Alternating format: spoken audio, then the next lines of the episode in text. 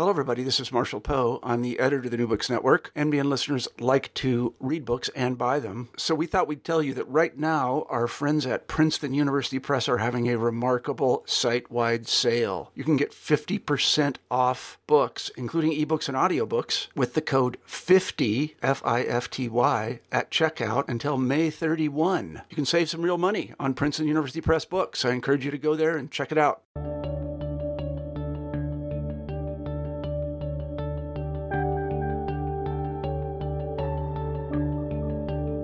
Welcome to New Books in History. Today we have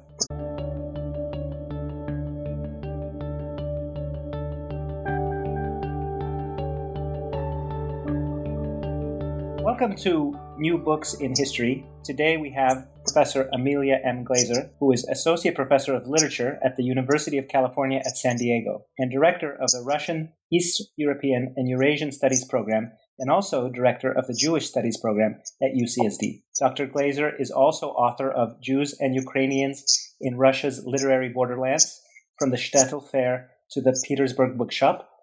She is also editor with David Weintraub of Proletpen, America's Rebel Yiddish Poets. Professor Glaser is editor of dozens of scholarly and popular articles, including in the New York Times a few years back about Vladimir Putin and Ukraine. And today we're talking about her new book, stories of Khmelnytsky, uh, competing literary legacies of the 1648 Ukrainian Cossack uprising, which came out from Stanford University Press in 2015. The book has 12 contributing authors. Dr. Glaser is one of these. She's also editor of the book and coordinator of the efforts of all of her colleagues. So, Professor Glaser, thank you very much for joining us today and, and welcome to the podcast. Having me. Could you please tell us who was this Khmelnytsky, this imposing Cossack leader on the cover of your book, and yes. who do different people say uh, he is? Yeah, well, it, it depends who you ask. Um, I think that if you ask a uh, if you ask a Ukrainian, he was a, uh, an important figure in Ukraine's history because Khmelnytsky was really the first person to uh, serve as a uh, as a leader in defining the territory that we now view as Ukraine. Uh, so he's a you know a sort of George Washington figure, if you will. Um, if you ask a Jew, Khmelnytsky's name should be forgotten and blotted out. He's a sort of Haman figure, a uh, you know precursor to the great anti-Semites of of the modern world.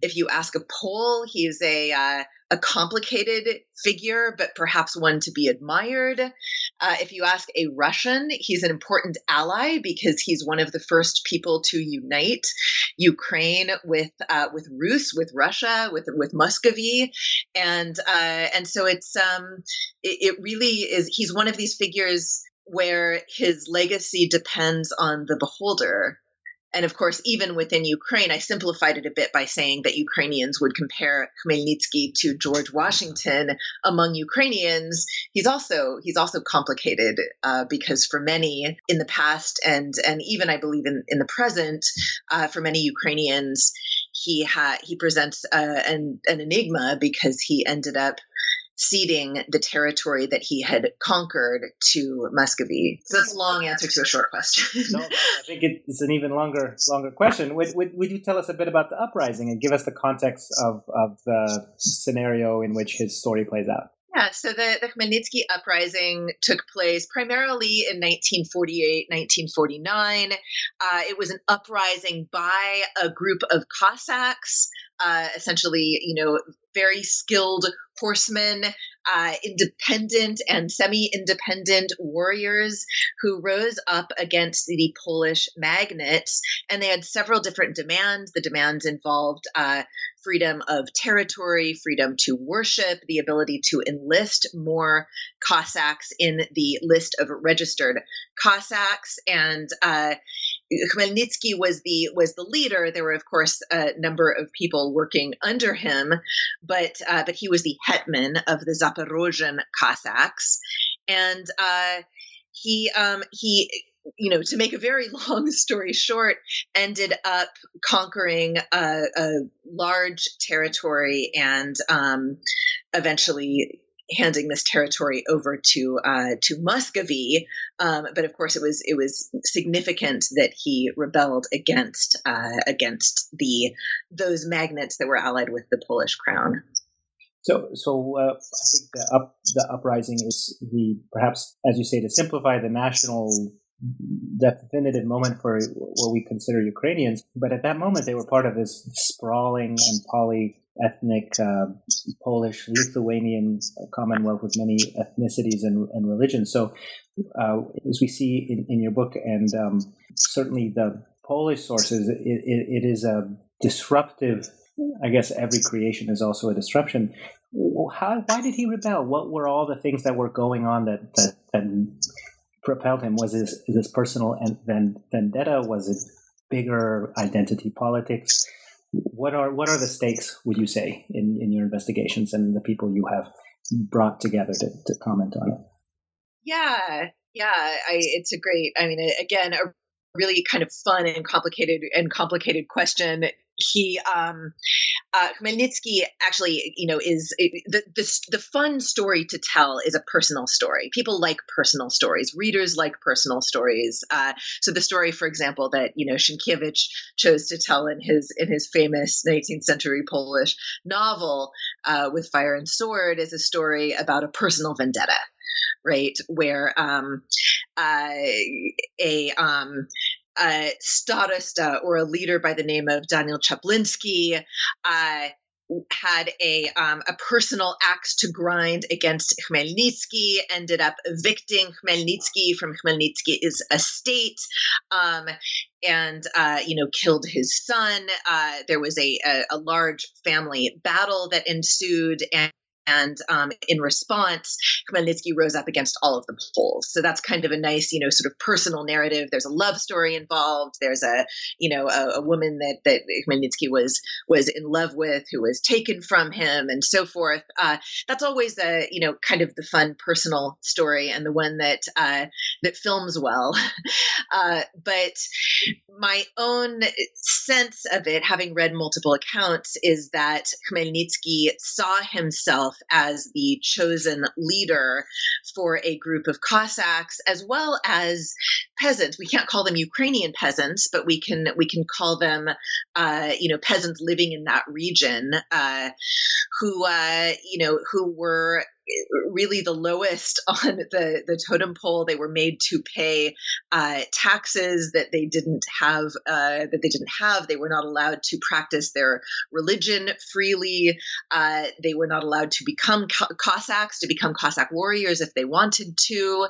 Uh, they were unhappy in general with the system of exploitation, where a large uh, landowner controlled a great number of people who were working the land. Um, so it was a it was a revolution revolution led by Cossacks, perhaps on behalf um, of of others as well. So, uh, so this the the larger, more complex story is is the harder one to tell. The story that has to do with uh, uncomfortable, let's call them proto-Ukrainians, uh, who are are not happy with their lot. Um, but often the fun story to tell is the one that involves a you know a lover who's um, you know uh, for for whom Khmelnytsky is willing to go to war. Uh, but but he was uh, he was the chosen leader for a group of people who were uh, extremely unhappy and did not have uh, rights over the territory that they saw as naturally theirs. Maybe like George Washington, he can also be everybody to or everything everybody. Or uh, I, I, was just thinking of the Sienkiewicz story you, were, you just referred to. Maybe he has to have that personal vendetta so that there couldn't possibly be something wrong with the with the with the authority structure as it was that there could be nothing wrong with being a you know a, subordinate. Um, but there, uh, it's a story that works very well. I mean, it especially has worked well in, in Polish history because, uh, you know, Khmelnytsky, of course, you know, he, you know, got along well with the, the, the king of Poland for a certain period of time. And you can create a narrative that says, well, maybe it was just personal and it's not that, um, you know, it's not that he was really undermining the, the Polish Commonwealth. But you wrote a chapter here too, and, and you are dealing with something that's a little bit more monstrous, uh, which is the, which is the murder of uh, Jewish civilians uh, and and the stories about that. Would you would tell you know that's a big black mark in the story. Would you tell us about that?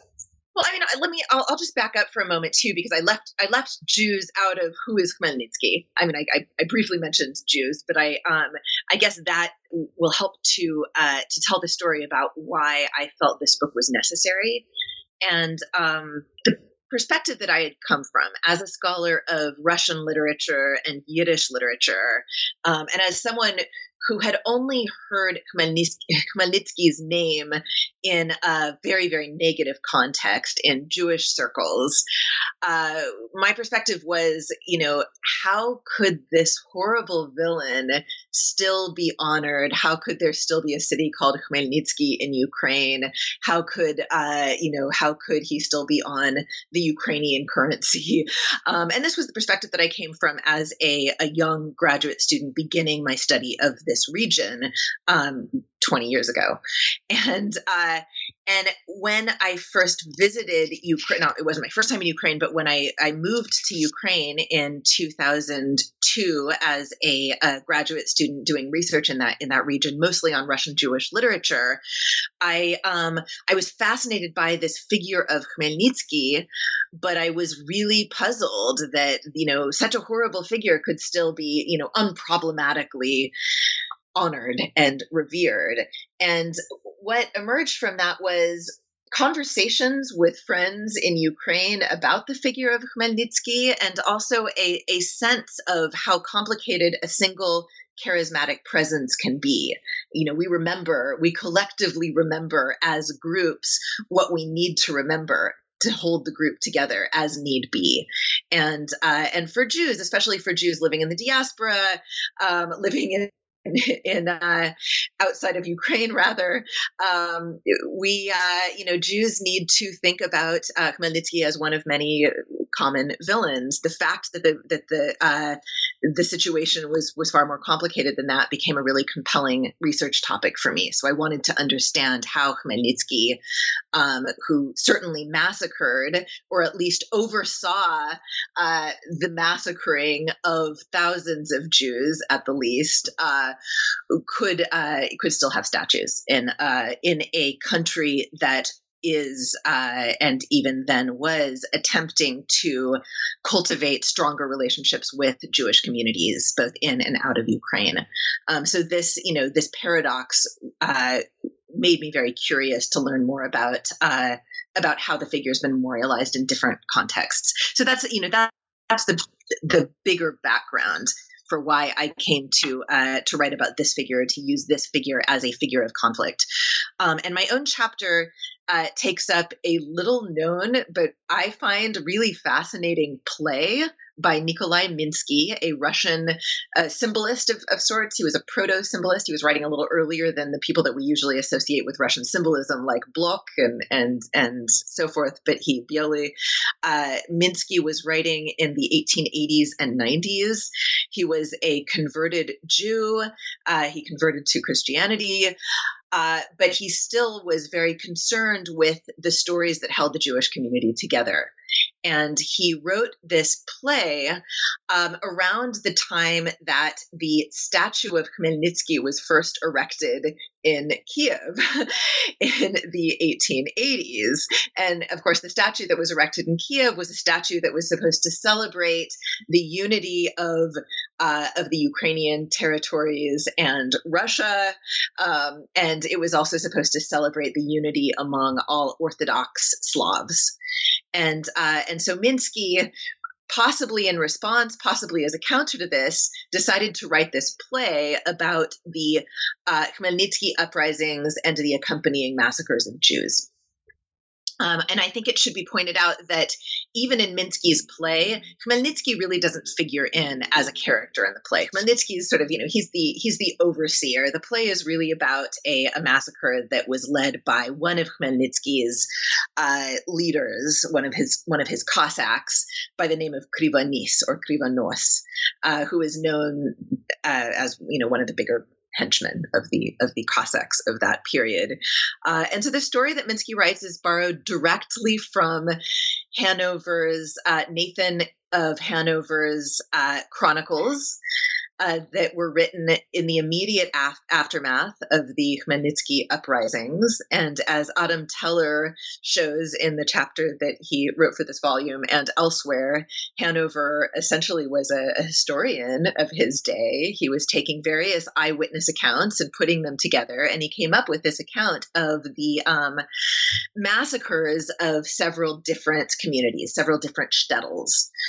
Uh, so Minsky reads Hanover's account, rereads Hanover's account. Uh, it had been translated. Hanover's chronicles had been translated into Russian. They had recently been republished, and Minsky was clearly using the Russian translation. Uh, and he writes this um, very compelling play about the uprising in the city of uh, or rather the massacre in the city of of Tulchin. And uh, you know, it was a one of the largest massacres during the uprising. Um, and he brings together several of the different stories that Hanover tells. He brings in some from other episodes, uh, and he, you know, the story really revolves around a rabbi who, uh, you know, didn't want. Um, the uh, you know didn't want the Jews to take up arms um, on uh, on the Sabbath, and he didn't want them to take up arms against uh, uh, you know against the uh, the Poles they were supposed to they had made a the jews and the poles had made a pact in that town that they would fight together against the cossacks. And uh, and the rabbi said okay we need to honor our pact. The poles didn't. And as a result the poles allowed the cossacks to come in to capture all of the jews and eventually to kill most of them.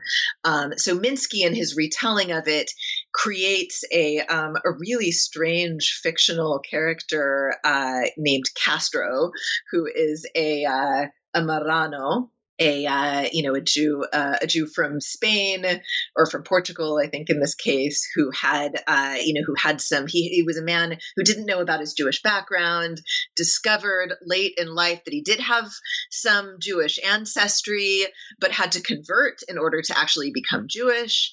Um, after he converts he decides I must go and save my brethren down in Poland and so Castro, and this is a totally fictionalized character, Castro goes down to Poland, ends up fighting for the Jews together with the Poles, and becomes this this hero figure.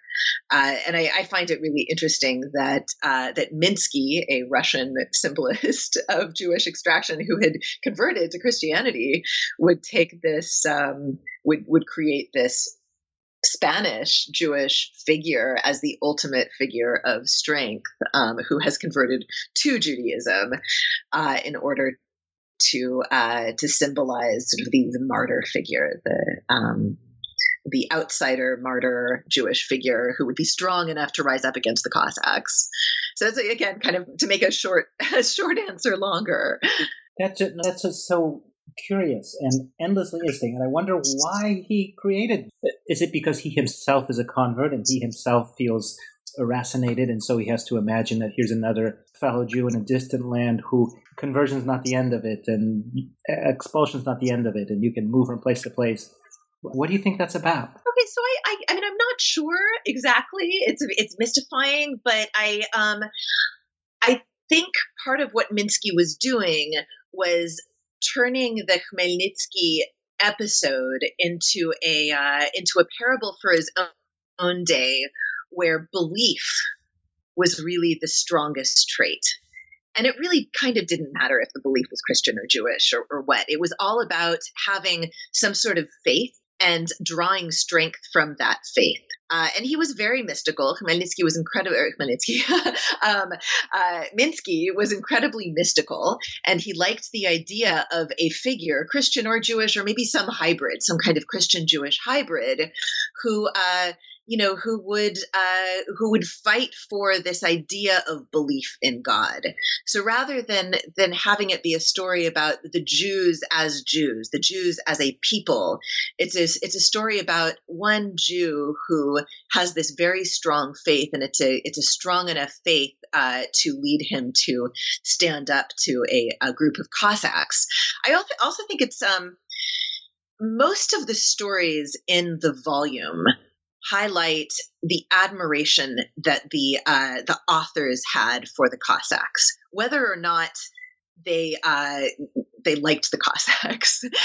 so even if uh, if the authors of the stories, let's say they were Jewish or Polish, and they they felt that the Cossacks were ultimately enemies, um, there's always this idea that you know I wish we were a little more like them. The Cossacks are incredibly heroic. They're incredibly strong. They're sexy. You know, we should all be Cossacks. So I think Minsky as well is valorizing this idea of the Cossack. You know, if only we could fight like them. They go where the wind blows, and they they come and they vanish, and they they're yeah they're the samurais of of Ukraine and uh, you know and who doesn't want to be a little bit like a Cossack? You know even a Jew who has grown up thinking about how uh, how horrible the Cossacks were to their grandparents or whatever. Uh, and you see this in uh, Israel Bartal's contribution to the volume which is about you know he he puts forth the theory that some of the early Zionists were modeling themselves even modeling their fashion after Cossacks trying to recreate the Cossack myth for for the Jews as they moved toward Palestine. That that makes that makes a lot of sense. That uh, just to be you know up up out of the city and off in the in the wilds, very interesting. And that also explains why even their antagonists regard these Cossacks with such admiration and respect, uh, and have a hard time ascribing treason to, or even if it's rebellion, surely it's you know a misunderstanding or something like that, because deep down they're all brothers. Uh, I wanted to ask you one more thing. You were saying about faith is the operative uh, here more than say a, a, a, confession or a religion. Um, of course, these Cossacks too are fighting for faith and their Orthodox expression that their uh, Christian Orthodox expression that they could not do under or couldn't do un, until you know 1569 in Poland or or how does is that that too is faith is it not or or is that just not part of the not part of the equation?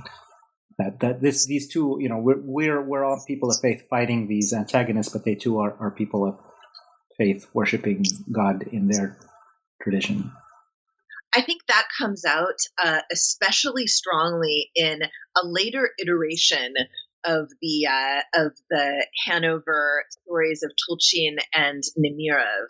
And one of the things that I argue in my in my chapter in this volume is that a much better known story, the Yiddish, uh, the Yiddish novella, um, uh, Kiddush Hashem, by uh, by Sholem Asch, which was written around 1920, is modeled on Minsky's play, and that's an argument that I make uh, by looking at um, the translation into Yiddish uh, that was done by um, by Avram Rezen in Warsaw just after the turn of the century, right after a series of pogroms, and uh, you know it was a time when uh, when Sholem Asch was also hanging out in Warsaw. A lot of the Yiddish writers were spending time in Warsaw and the the around the Yud Lamed Peretz circle, and uh, and I'm I'm certain that Asch probably saw a, uh, a copy of the play in Raisin's translation, and I believe modeled this fairly famous uh, uh, novella after the um, after the uh, the Minsky play, and uh, and for Sholem Asch, Sholem Asch, who was a really compelling character. Those who are familiar with uh, with Sholem Asch at all would either know his Jesus trilogy. He wrote a whole trilogy about Jesus and the apostles and Mary, uh, and they were translated into English. They became very famous. Uh, Asch was thrown out of the uh, the Yiddish socialist uh, forward for writing so much about Jesus. He was seen as someone who was trying to proselytize as the Jews. And Sholem uh, never converted to Christianity, but he was in fact good friends with a Polish priest. Uh, but he's if he's not known for his Jesus uh, novels, he's known for his uh, his very famous play uh, God of Vengeance or Got fun Nekome. There was a uh, a Broadway uh, play about the play called Indecent that won a lot of awards last year. So Sholem was very provocative. That play was about uh, um, a prostitute who falls in love with the daughter of a uh, wealthy pimp um, who lives upstairs from the whorehouse, and you know, so he's he's provoking people on a lot of different different levels. Uh, you know, his play contained the the first lesbian kiss to be staged on Broadway, and all of the actors were arrested. So Sholem Asch, very provocative figure. He writes this novella based on Minsky's play, and the novella.